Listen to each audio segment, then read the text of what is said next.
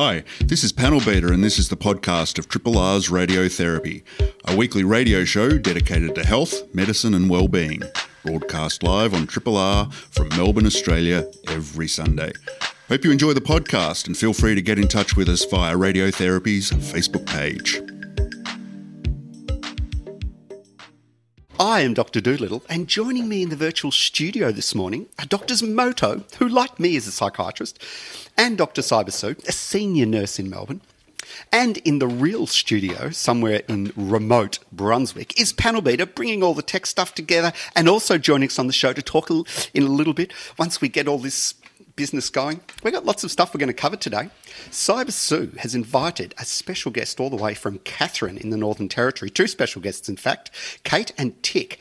And they created an anti bullying website called Dolly's Dream. And they're going to join us shortly um, to chat about the uh, website and about the background and uh, tell us all about how it came about and what they're doing. Moto's also uh, been uh, hitting the books. He's been hitting the research books, and he's going to give us a bit of an update later in the show on vaccines. Talk us through what the latest is and what's happening. Also, uh, I think Panel Beater is going to tell us a little bit about some uh, about the effect of the lockdown on uh, sports equipment and sporting behaviour. And I'm going to also just touch relatively briefly on whether we do have a shadow pandemic of mental illness, whether we need a mental health commander, as was called for earlier this week, and what that all means. But before we do anything, we might just jump across to the news. This is a podcast from Triple R, an independent media organisation in Melbourne, Australia. To find out more about Triple R or to explore many more shows, podcasts, articles, videos, and interviews, head to the Triple R website at rrr.org.au. Hey, uh, we're on Zoom, uh, people, so I can see Moto and he's looking mighty fine. Are you feeling mighty fine, Moto? I am, yeah. Went on a bit of a um, cycle um, this morning. Um, couldn't go too far, but it was enough to get the heart rate up. So feeling invigorated and excited and um, pumped to be on the show. Um, and Cyber Sue, how are you? I am excellent today, Doolittle, and um, I'm feeling good. It's great to see these familiar faces again. Um, you know, you guys in the studios virtually, and of course, our friends from Katherine. So I feel good. Yeah, that's nice. Um, you know, just on that topic, Moto, I don't know, when you do your 5Ks, you're only allowed 5Ks. So if you're walking, it's easy. You know, you're not going to really need to walk further. But I'm a cyclist too. So I, I think in theory, I'm meant to leave my house, ride 5Ks, turn around, ride 10Ks, so 5Ks back and then 5Ks in the other direction. I mean, you'd be going back and forth. Forth. It's, it's a little bit weird, but I'm going to go on a bike ride. Let's see if we can hear Panel Beater now. Have you hey, got me uh, there? Oh, Panel Beater, we, we, can hear you. How are you, mate? I'm doing well. I'm doing well. Shame we can't be in the uh, studio, but we're pulling it together, right? You, yeah, I know. You must be having a busy morning because you, uh, you did everything for Marinara too, didn't you? Yeah, Marinara did a bit of a juggle with their panelling this morning, so I stepped up. Oh, fantastic effort, man! Great to uh, have you in there.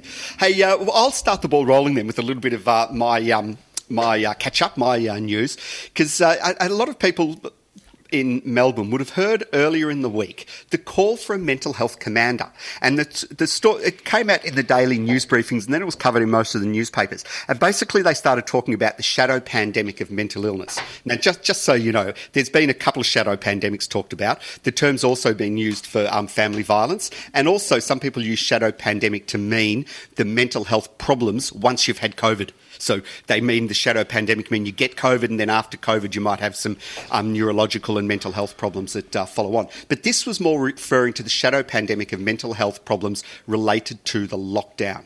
And, uh, and I've also and I've seen it you know a lot around the place people talking about um, you know the, the, this sort of uh, a pandemic of mental health problems. What do you guys think at this point? You know, have you, uh, you know, Moto, have you seen much evidence? What, what's been your thoughts? Yeah, look, there certainly is a fair bit of um, lockdown fatigue. And um, if, anything, I'm, I'm, hearing more sort of around the traps and also on the news that it's um, the young people and the children who are struggling. Um, you know, as we all know, um, applying a, a, systems theory to um, education and childhood development. Um, you know, children don't just learn from um, didactic text; they learn from each other. They learn from exploration. They learn from um, group discoveries, and you know, they learn in more organic and ad hoc sources. And you know, they're uh, probably not getting a lot of that kind of stimulation while they're all just you know cooped up in their bedrooms. So it's been really tough. Cyber Sue, What's Yeah, been your observations? I'm seeing the same thing. I mean, I kind of sometimes I think about myself a little bit like the canary in the coal mine.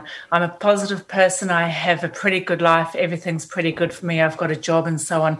And I kind of feel this low grade pessimism, and I'm absolutely seeing it around me. And it's just it's, it's just a kind of a, a society wide thing. I work with uh, my colleague has three children and. Yeah, the children are suffering, but so is she, as the parents, um, as people looking after others. I think it's really taking its toll on all of us now.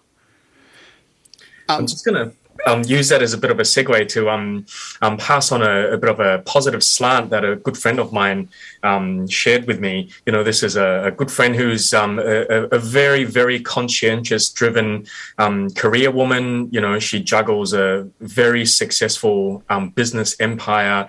You know, she she's got a, a five year old son, and she also just gave birth about ten months ago. and normally she'd never be home. Um, and um, you know this speaks to the positive and um, optimistic nature of herself. You know, she just sort of said, you know, this is a great opportunity to spend more time with my kids, and just laughed it off. So I thought, good on you. But yeah, look, you know, it's it, this is the sort of thing that's got me a bit confused because I've heard the same. When I wander around my workplace, I'm hearing a lot of reports that um, people are very distressed and, and, and, it's coming out left, right, and centre. Lots of uh, in public settings, people are talking about their problems. But it is, again, it's sort of like you just hint at there. There's a real two sides to it. There's, you know, a lot of people talking about the silver linings and a lot of people talking about the struggles they're going through. And terms like toxic positivity some people getting angry that people are being too positive and and that positivity is putting too much pressure on others this toxic positivity. And another term i heard that sort of ties into it is performative suffering. A lot of people you know um, expressing their suffering in a in a in a way that's almost you know, a, performance, I guess is, is the correct term, although I don't understand that term quite so well. And so I was looking at, you know, what is the evidence? And so, you know, clearly we've got a rise in calls to support lines. That's been across the board. Kids Helpline, Lifeline, all been talking about a rise. Clearly we've had a rise in presentations to mental health services, emergency departments, hospitals, my hospitals rates of uh, referrals have gone up by about 30, 40%. We didn't get the predicted, thankfully, we didn't get the predicted rise in suicide yet, but of course, suicide's much harder to measure. So that might just be because our measurements aren't good enough or they haven't come through. And I guess, you know, what I'm trying to, what I'm trying to get at here is we clearly have a rise in distress. No doubt about that. People are talking about a lot more distress, but whether that or not that's equating to a rise in rates of actual mental illness is hard to know yet because we don't have measures. We have great measures for distress, but we don't have great measures in the community of um, whether we're actually getting more rates of depression or anxiety because distress and mental illness are different. Distress, transient, you get it when you're under pressure like lockdown or things are, you know, lots of troubles going on, but distress then when the lockdown or when the distress the cause of the distress passes, you get better. Mental illness, it's more pervasive, develops over time, doesn't go away quite so um, quickly. And so I guess, you know, I, I, don't want to go into too much details because of time, but I guess the question I'm asking, um, the, the thing I'm, I'm thinking is that we have to be very careful about talking about pandemics of mental illness when what we've really got is clearly a pandemic of distress. And we've got to be careful for a lot of reasons. We don't want to divert mental health resources away from the places where they're being used and desperately needed to places, other places. We don't necessarily want everyone with distress to be talking to a psychologist or psychiatrist. We want them to be teasing out the mental illness. What we want for distress is we want self help. We want people to recognize the things they can do. We want them to know that they can get assessed so if you're in distress and you're worried that you can go and see a GP or you can jump onto Lifeline or Beyond Blue and talk to someone and find out whether your distress um, n- needs more support. And then we basically watch and wait and see. I guess that, that was sort of where I was going. Any comments on that? Because I know I've covered that very quickly. Cyber Sue? Yeah, I think that really does highlight a silver lining in some ways that the calls to Lifeline are increasing, but it's meaning that people are getting a sense that it's okay to reach out and it's okay to make that call. And, you know, the, the numbers of those first time callers to Lifeline have been more than they ever have been. Those first time people are almost apologetic that they're calling in. Um, and that, that that's a positive thing that people are recognizing and responding to their own distress. That's one of the tricky things because we've known for years that there's way high rates of mental illness in the community. It's, you know, about 10% suffer in any given year compared to how many people actually access help. And one of the things the pandemic has done is made people A, aware of how to get help, and B, less stigmatised about getting it. But let's put that aside for a second because I know Panel has also got something that he um, he's uh, been looking at from scouring the newspapers. Well, yeah, uh, not so much the newspapers, a bit of uh, bit of journal work uh, this time around. Um, there's a couple of things I've been looking at about uh, this uh, story that's going on about what's the new normal going to look like, you know, and most commonly that is about will people be returning to their place of work typically, especially for office workers? Will the office work ever be the same again? One of the things that's running in parallel there is discussions about will people return to the same sort of fitness behaviours or health uh, behaviours they had in the past. And people are linking this to this question to the really dramatic uh, uh, increase in purchasing of home exercise equipment. So, in a sense, it seems as if we're looking forward to one of two, or maybe some kind of combination of uh, two scenarios. One, uh, in the near future, hopefully all being well, um, after lockdown lots of eBay and Gumtree sales of exercise bikes, treadmills, uh, weights, etc., etc. Or people won't be returning to the gym the way that they were, and uh, there's a bit of conflicting information it seems out there. Uh, some we know for sure that the um, equipment purchasing went dramatically up very early on last year. Um, and it's continued to rise, although it's slowed down. Um, and we know that obviously gyms were closed. What we um, are getting mixed messages about is the number of people who are returning. And um, Nautilus, one of the world's largest uh, fitness equipment um, uh, companies, did their own internal research for obvious reasons. And they reckon up to 30% of commercial gym goers will never go back. They're now going to stay at home. That's, that's pretty significant. I'm wondering if you guys, did you buy equipment to work at home and maybe even buy an acoustic motorbike or something like that? You know, it's an interesting one. It doesn't surprise me the 30% because just like people aren't going to go back to the office in droves, people are going to feel for a long time uncomfortable about crowded places where you're sweating and Yeah. sharing um, respiratory uh, products, gases, and, and droplets. Um, yeah, I did a little bit, although I didn't purchase, but I set up two of my bikes for indoor use, and uh, um, and but then again, I don't know if that was mainly because Melbourne winter. Yeah, it, it, it's hard to know. What about the, yeah? But I'm certainly got an indoor setup going. The, the, one of the curious things that the data won't reveal at the moment, but I'm sure there is a bunch of researchers ready to jump on it, and um, that is whether people are purchasing it and using it. Yeah. There's a lot, a lot of garages around around the land where that are full of uh, exercise bikes that may not be getting used. Cyber Sue?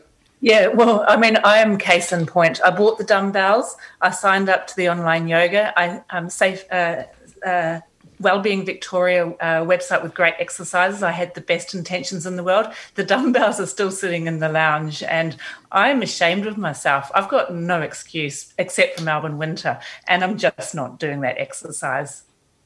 Moto?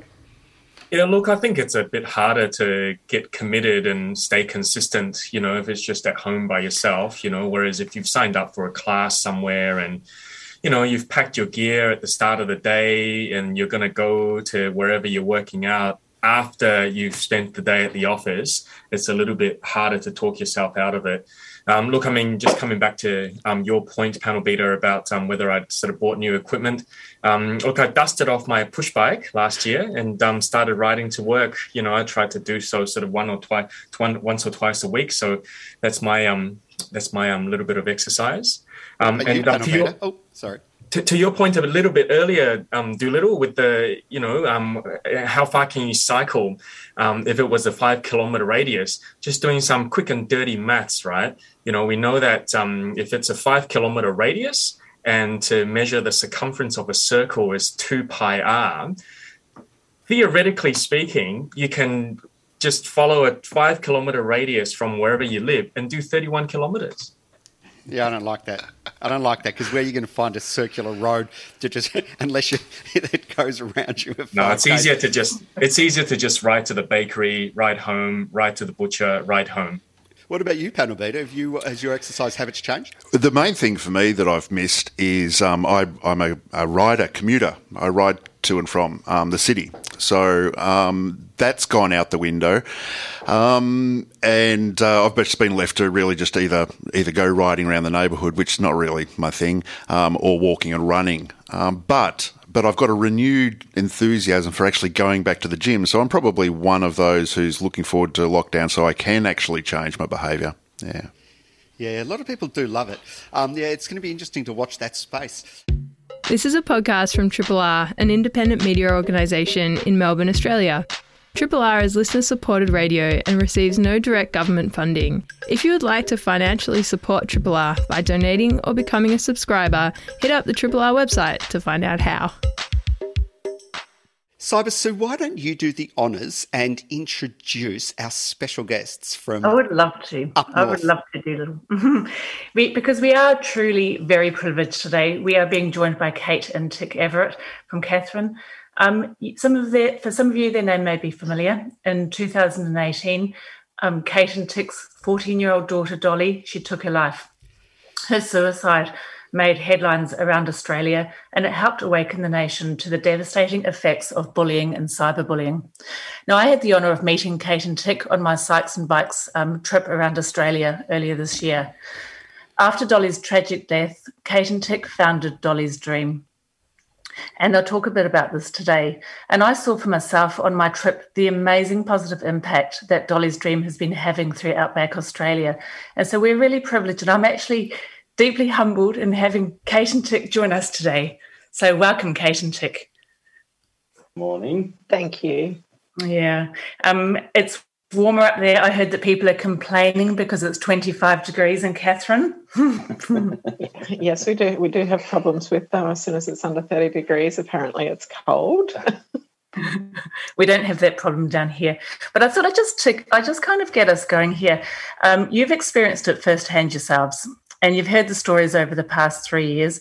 How extensive actually is cyberbullying in Australia? What's what's your take on that? Look, um, you when when we lost Dolly, um, and and we started Dolly's Dream, um, it was it was one in four children have have experienced bullying, and one in five have experienced um, cyberbullying. And um, the e-safety commissioner Julie Inman Grant um, has said that one in five um, have been bullied online. Um, that that continues, and the average age is 14, and and predominantly more girls are bullied online than than boys. Um, it's um, you know, and and and shockingly, there's a 30% surge in youth cyberbullying in the in the uh, 2021 um, statistics with with the e-safety commissioner. So you know, hate groups using um, popular social media platforms such as you know Snapchat, Instagram, Facebook. So, what does um, uh, Tick and Kate? It's um, Doolittle speaking. What does cyberbullying look like? Like, what what are the main forms? Think the unscientific version from a dad would be, you know, repetitive, relentless, um, you know, putting someone down continuously. Um, you know, back back in the day, as we all say, that we'd go to school, we'd go to sport, there'd be a little bit of banter, there'd be a little bit of to and fro, and then you'd go home, and it that's where it'd finish. Um, I think the society we live in now, it's it's a little bit different to that.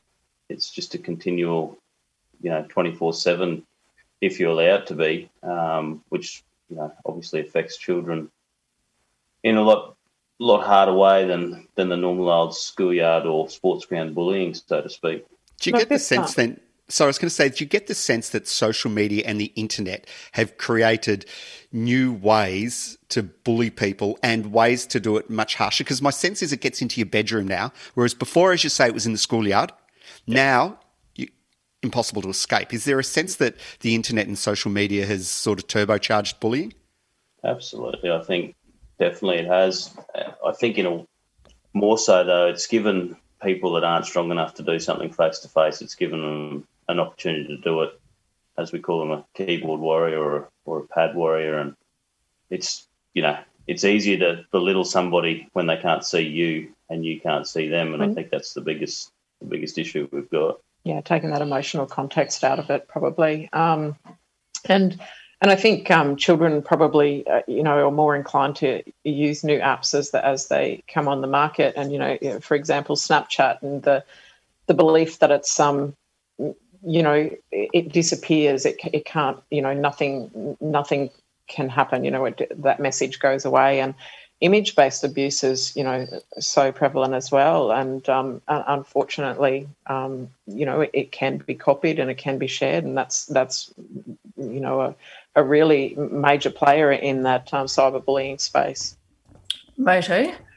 Yeah hi guys. Uh, moto here um, and I would imagine um, when you know people um, you know make these uh, you know very um, hurtful remarks or um, um, bullying statements, um, whereas traditional bullying, you know, the people that are there within earshot would hear it, but now on social media, theoretically speaking, you know, millions of people could see and hear it. So I think the the, the detrimental impact will probably be much more wide wider spread as well. Absolutely, and and you know that um, around having you know personal messages shared and belittled or or images um, um, shared and you know it's the the effects on, on, on the mental health of, of teens is you know, it's it's it's phenomenal. It, it's really um, probably opened our eyes too little, too late for for the effects of that. And I guess and I guess that's where we come back to you know Dolly's dream and, and what we began to um, build three years ago, in, in the hopes of you know hopefully other parents don't have to um, walk this road. Yeah, and absolutely, Kate and Tick. I mean, you know, a, a, tragic thing that happened for you, and you've you've just what you're doing with that is extraordinary. Can you tell our um, listeners a little bit about what Dolly's Dream actually is and um, what it actually what it, what it does? Yeah.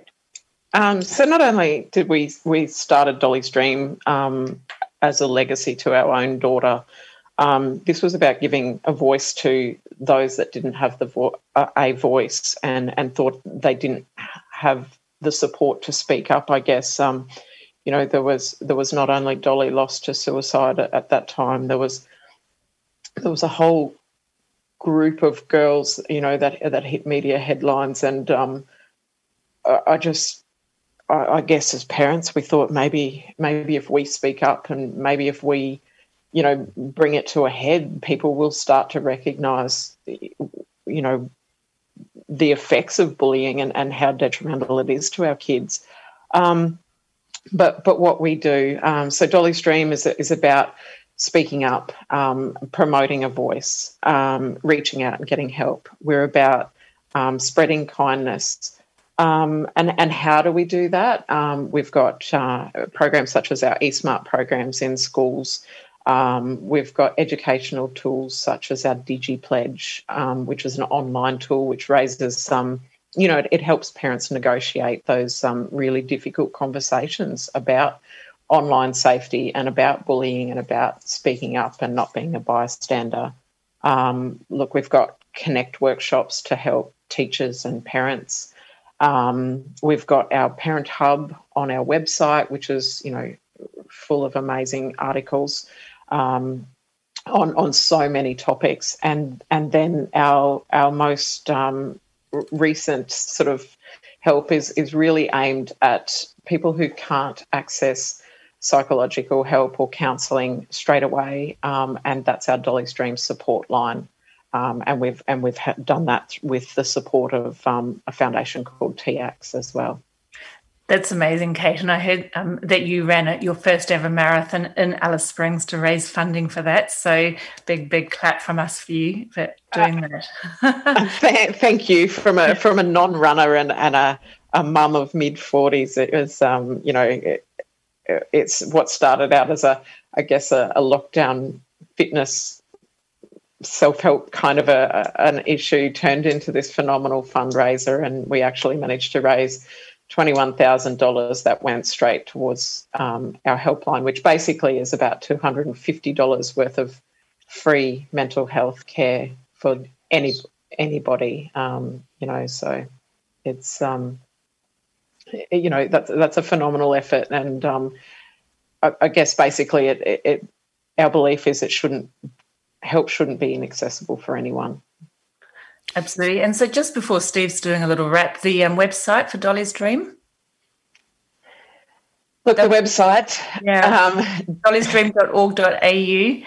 Um, people can find out more. You've got a heap of resources in there. You've got um, practical resources to help kids with navigating online safety. You've got tips for parents. You mentioned tips for um, schools and teachers and so on.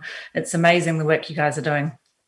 Hey, I wasn't going to do a I wasn't going to do a rap um, service. So oh, this I is see. the problem of doing it on Zoom. I just wanted to ask a question. I had my oh, hand sorry. up to ask a question.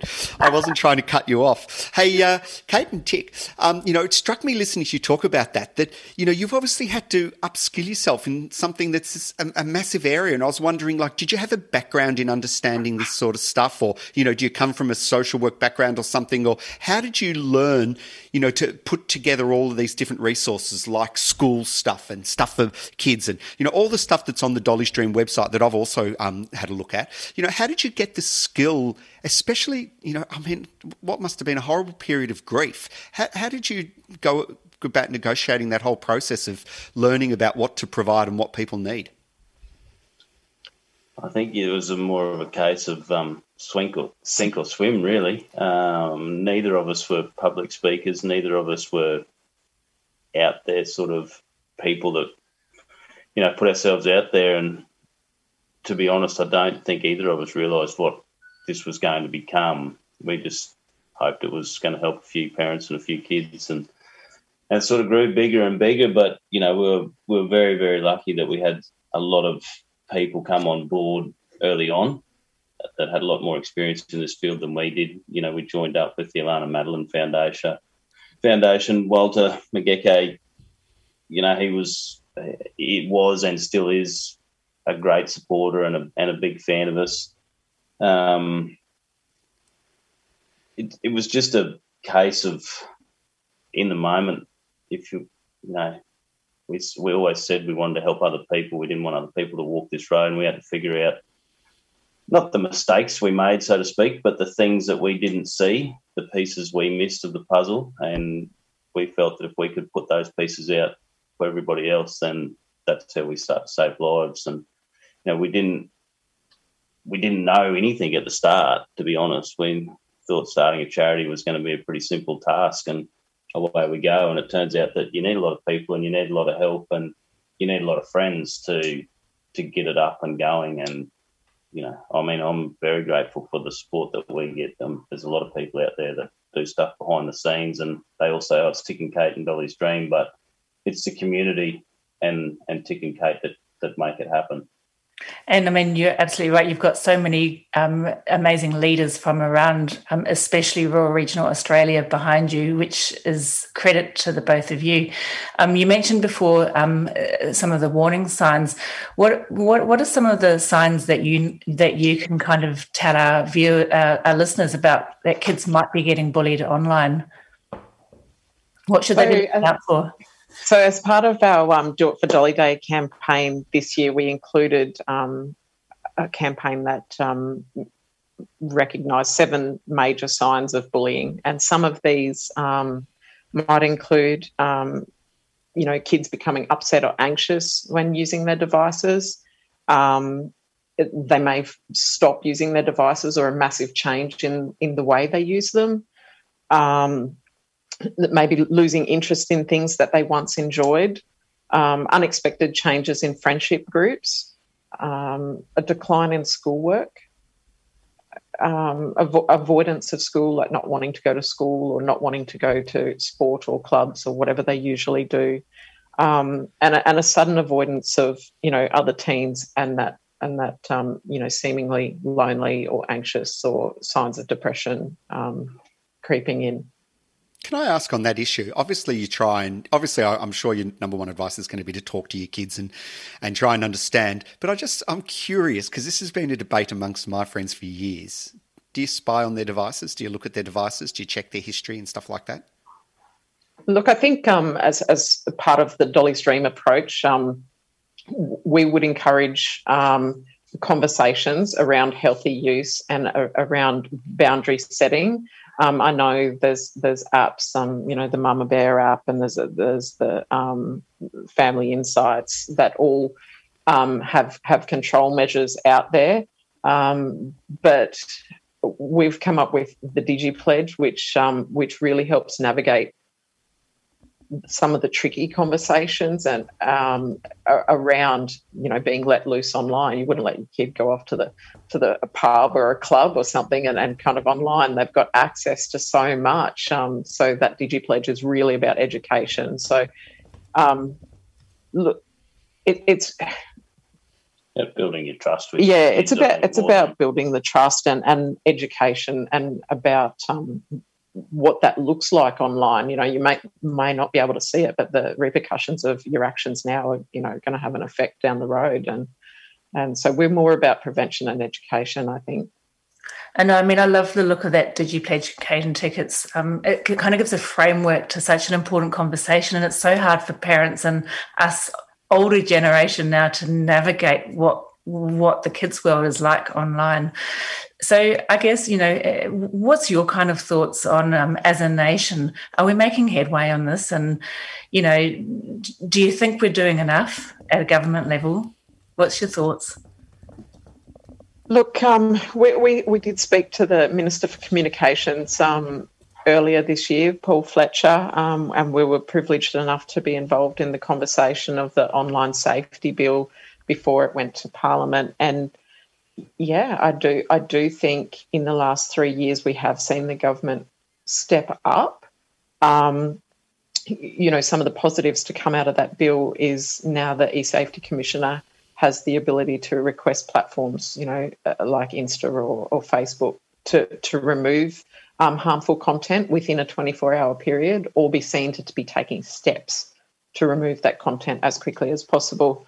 Um, we've we've seen um, you know the ability for the e-safety commissioner to uh, force an apology for someone that's seen to be online bullying. So these are all positive steps. Um, you know, is it enough? I I, I think the, there's always going to be a new you know new people to educate. We're we're always going to be able to influence a culture, and cultures are only as strong as their leaders in in any you know whether it's a school or a business. Um, so you know it, we'll, we'll never get to a point where it's just perfect. Like we'll always need that education and and and that reinforcement of positivity, I guess. Mm. Um, as a as an it'd be nice if we had some kind of national standard across schools. Um, you know, but at, at this stage there's still so many you know there's the public schools and the private schools and the catholic schools and you know everyone fits into a different basket. It'd be nice if we had something you know nationally but that'll keep us busy for the next rest of our life probably. It sounds like it. Hey um, kate and tick it's so inspiring to hear people um, do so much work in such an important area and especially of course um, uh, weaving some good out of such a terrible tragedy. And so, uh, you know, it is. We appreciate incredibly you coming on, especially all the way from Katherine, where you're complaining because it's um, so cold at 25 degrees. Um, but it is it is fantastic to hear from you. And I can I encourage everyone to check out the website. I had a really good look at it yesterday. It's called dollysdream.org.au. D- Dolly is D O L L Y S dream one word dot org.au. Um, get on board, have a look, and you know, of course, anyone with school with any um, young children and it's one of those things you have to be educated on. Thanks again, guys, for coming on all the way from up there. Much appreciated. Thank you so much for having us. This is a podcast from Triple R, an independent media organisation in Melbourne, Australia. Triple R is listener supported radio and receives no direct government funding. If you would like to financially support Triple R by donating or becoming a subscriber, hit up rrr.org.au to find out how. Now we have Moto, wherever he is, about to tell us a little bit about vaccines. Moto, how are you, man? What have you got to tell I'm, us?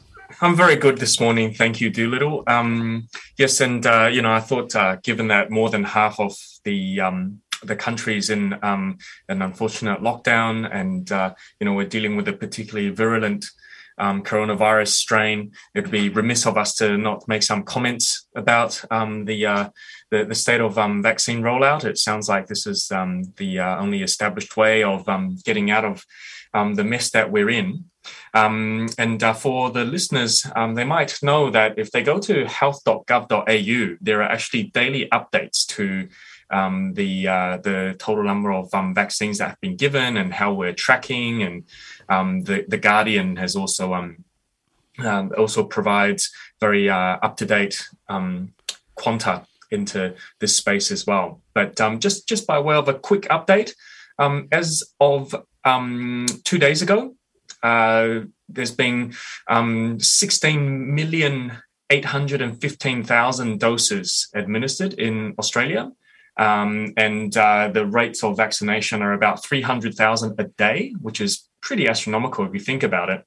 And um, about 52% of um, people over the age of 16 in Australia have um, had have had at least one dose now, and about 30% um, have um, had uh, two doses and are considered fully vaccinated. So, um, you know, I think the, the rates are certainly ramping up and it's, it's looking pretty positive. Um, in terms of, uh, you know, when we're going to get to our targets of 70 to 80%, you know, the way uh, the trajectory is currently looking, we're looking like we're probably going to get to about 70% at the start of November around Melbourne Cup Day and uh, um, 80% for the whole country um, just under three weeks um, after that. So, wait a second, uh, can I interrupt you there, Moto? Of course. Is that, is that 70 and 80% of double dosed or one dose? Yes, fully vaccinated. Wow, that's soon. I, I haven't got a calculator anymore because um, I don't know, I'm too old to have one now. But so 300,000 a day and when we, and I, I, assume we, you know, start at three, 30%. We don't start at the higher rate of double. So at 300,000 a day, we'll get up to double that quickly. That's amazing. That's really positive. That's, that, that amazes me. And we've got enough supply now, have we? Well, look, uh, that's what that's what's um, being touted, and um, you know the uh, the availability and I think the more um, ready um, res- uh, acceptance of the AstraZeneca vaccine means that um, more more and more people are um, opting to um, just get the jab, no matter what jab it is. And um, you know, I've also got some interesting data about vac- vaccine hesitancy, interesting research, I should say, about before you get to it, we do a straw poll? Well. Before you get to it, let's do a straw poll. Okay, I've had. Yeah. Um, I, feel free not to answer, of course, because it's private information. But I've had uh, my two, but I got them really early because I was, you know, working in Indigenous communities. So I got Pfizer times two back in about February. Yeah, I've had both of mine too. I wanted to get mine done before I went around Australia, and I managed to sneak that in. What about you, Moto? Yeah, look, I had my um, double doses of um, AstraZeneca um, back in March, and I know, look, and, and I might um, share my quick anecdotes if uh, on air if that's okay, because I know there's um, a bit of um, concern about the AstraZeneca vaccine, and the research does show, like large scale pooled research, what we call meta analyses in statistics um, these meta analyses do show that the AstraZeneca vaccine is more likely to cause side effects compared to other vaccine technologies. So that's that's that's the empirical fact. Um, but if um, I can share my quick personal um, experience with it, I did not feel a single thing. I was almost a little bit disappointed. I got the jab and I felt perfectly fine. I went to work. I did my bicycle ride. Um, I did not feel a single thing. I did not even get a headache or a sniffle. Okay, I know the answer to this, but obviously, does that mean the vaccine wasn't working for you? Don't say that. Don't say no, but that. that is uh, the reason I ask it is seriously, it's one of the top 10 questions that come in on vaccine websites. If you don't get side effects, does it mean it's not working? Of course it doesn't. It, it works just as fine if you don't get, get it. But I was just asking it because that is seriously one of the top 10 questions because a lot of people don't get side effects and then they start to wonder, oh, am I not reacting to it? Um, I just, side, side just, effects and effectiveness aren't related. So how effective are they? What's the, what's the latest from the journals? Yes, look, it's um, it's uh, all the vaccines are very, very effective, and um, it's a good question that you raised because um, there was actually a commentary published in the um, Medical Journal of Australia just this week past. So, you know, literally hot off the press, um, and they looked at uh, vaccine efficacy papers from all around the world. Um, a lot of these were published by um, UK teams and American teams, and um, uh, they they they focused um, on studies that looked at the Pfizer and the um, AstraZeneca vaccine, particularly as um, as presumably because they they might be more relevant to Australia. And look, I'll just give you the short version. they're very effective. You know, because and another thing that I think is worth pointing out is when you talk about effectiveness, what do you mean? Because another one, I, I, I, love these websites. Another one of the top ten questions is if you've had the vaccine, does that mean you can't get COVID? Now, of course, we all know the answer to this, and I'm sure Triple R people are um, educated enough to know that, of course, you can. What do they mean by effectiveness?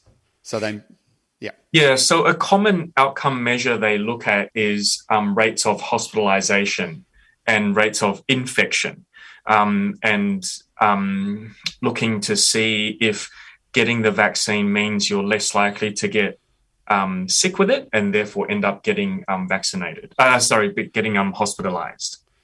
Yeah, so in a nutshell, my understanding is if you get the vaccine, and most of the rates are about 80 to 90% for Moderna, Pfizer, and AstraZeneca, you've That's got correct. about an 80, 90% chance less. So you get less infection, so you're less likely to get COVID.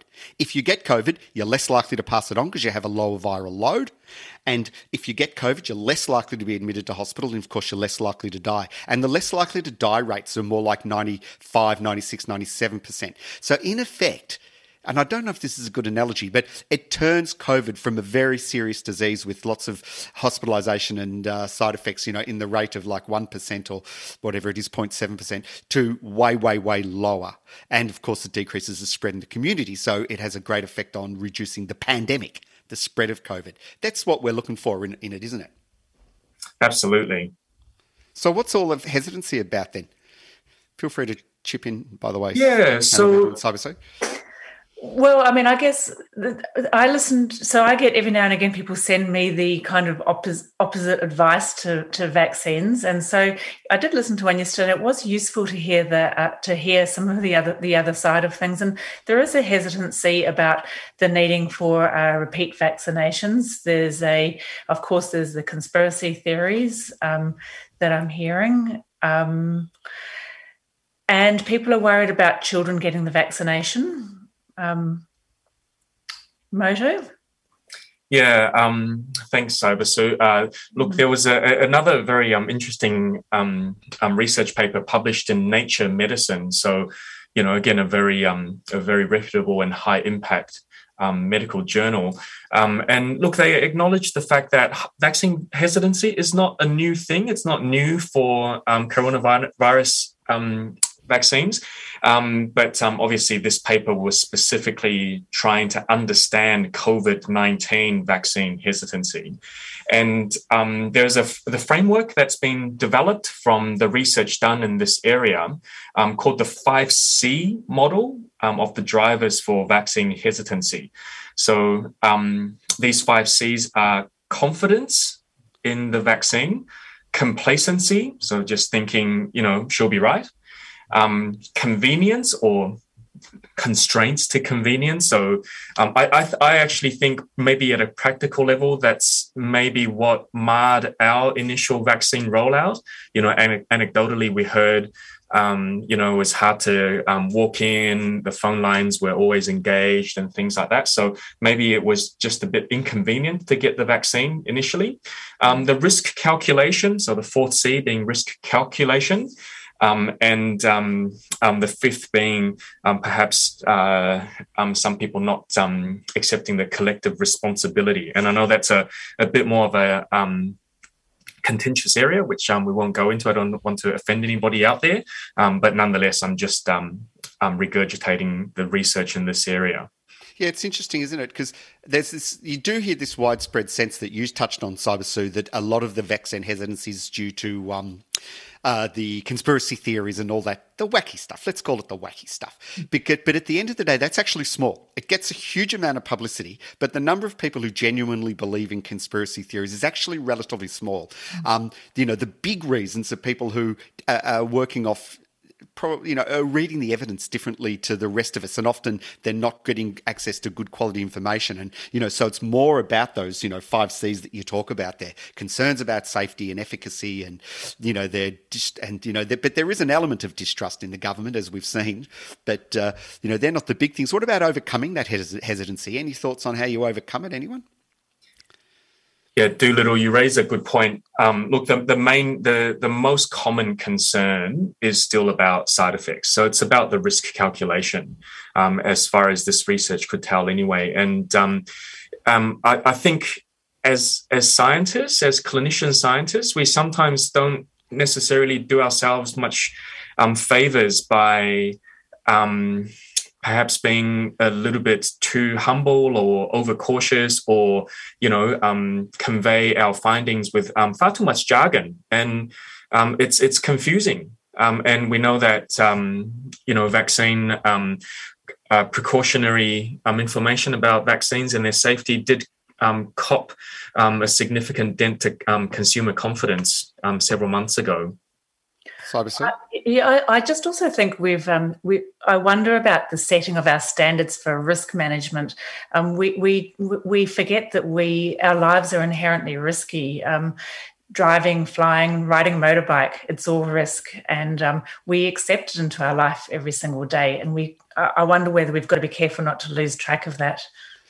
Yeah, I think we also got some really crappy um, public messaging from some of our leaders, and without naming names, you know, some leaders came out very publicly and said things like, I would not want one person in my community to get sick from AstraZeneca, you know, and so I don't recommend it yet. You know, that was utter nonsense. That sort of, those sort of messages were just crazy. Clearly, you know, it was the risk the risk um, equation was only if we never get any COVID in Australia, and clearly that's impossible. You know, they should have been coming out saying the exact opposite stuff to that early on.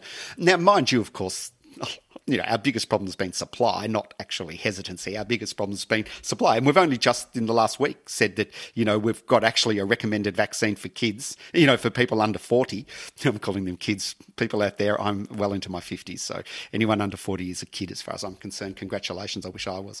Um, but, uh, you know, so, you know, we've only just had the announcement that Pfizer's coming out for them. Before that, were lots of mixed messages about whether AstraZeneca was worthwhile. Some people saying yes, ATAGI saying no, etc., etc. Um, so it has been been really confusing. Hey, we'd better wind up there. You got any take home messages for us on this one, uh, Moto? Uh, we've still got a few minutes left. So if you've got any, you know, I know your take home message is going to be get vaccinated, but yeah, I'll let you say it. What do you reckon? Okay, well, echoing that, then uh, Doolittle, message number one get vaccinated.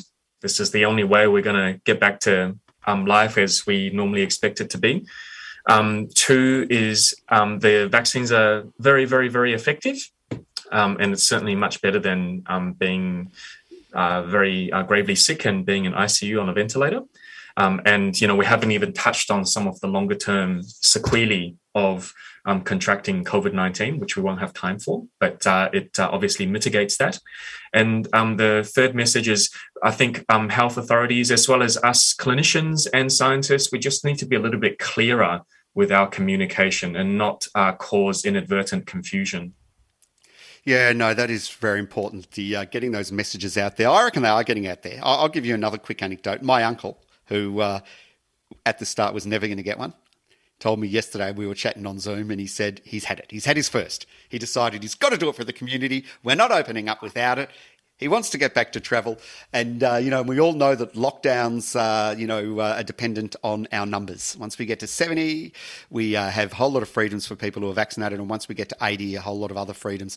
Hey, uh, we're going to wind up. Um, thanks everyone. Uh, panel beaters, thanks for doing all the tech stuff in the studio, man. He's giving a thumbs up to everyone. Um, it is so hard doing these when we're all in different places and we're trying to communicate via Zoom, and we, we can't do all our normal back channel and pointing at each other. So apologies to the audience that we do sound a little bit still when we're all in different states, suburbs, and everything. Special big thanks again to Kate and Tick from um, dollysdream.org.au for um, telling us about their um, website and for all the amazing work they've done panel beater and us, uh, Moto and uh, Cyber Suit, get out on your bikes or whatever you're going to do. Get some exercise. You're allowed to go within 5Ks. I don't know what those circles are for you, but get out there and, and, and Moto, I want you to do your circumference and report back. Hi, this is Panel Beater. Thanks for listening to the podcast of Triple R's Radiotherapy, a weekly radio show dedicated to health, medicine, and well-being. Broadcast live on Triple R from Melbourne, Australia, every Sunday. Hope you enjoyed the podcast. Feel free to get in touch with us via Radiotherapy's Facebook page.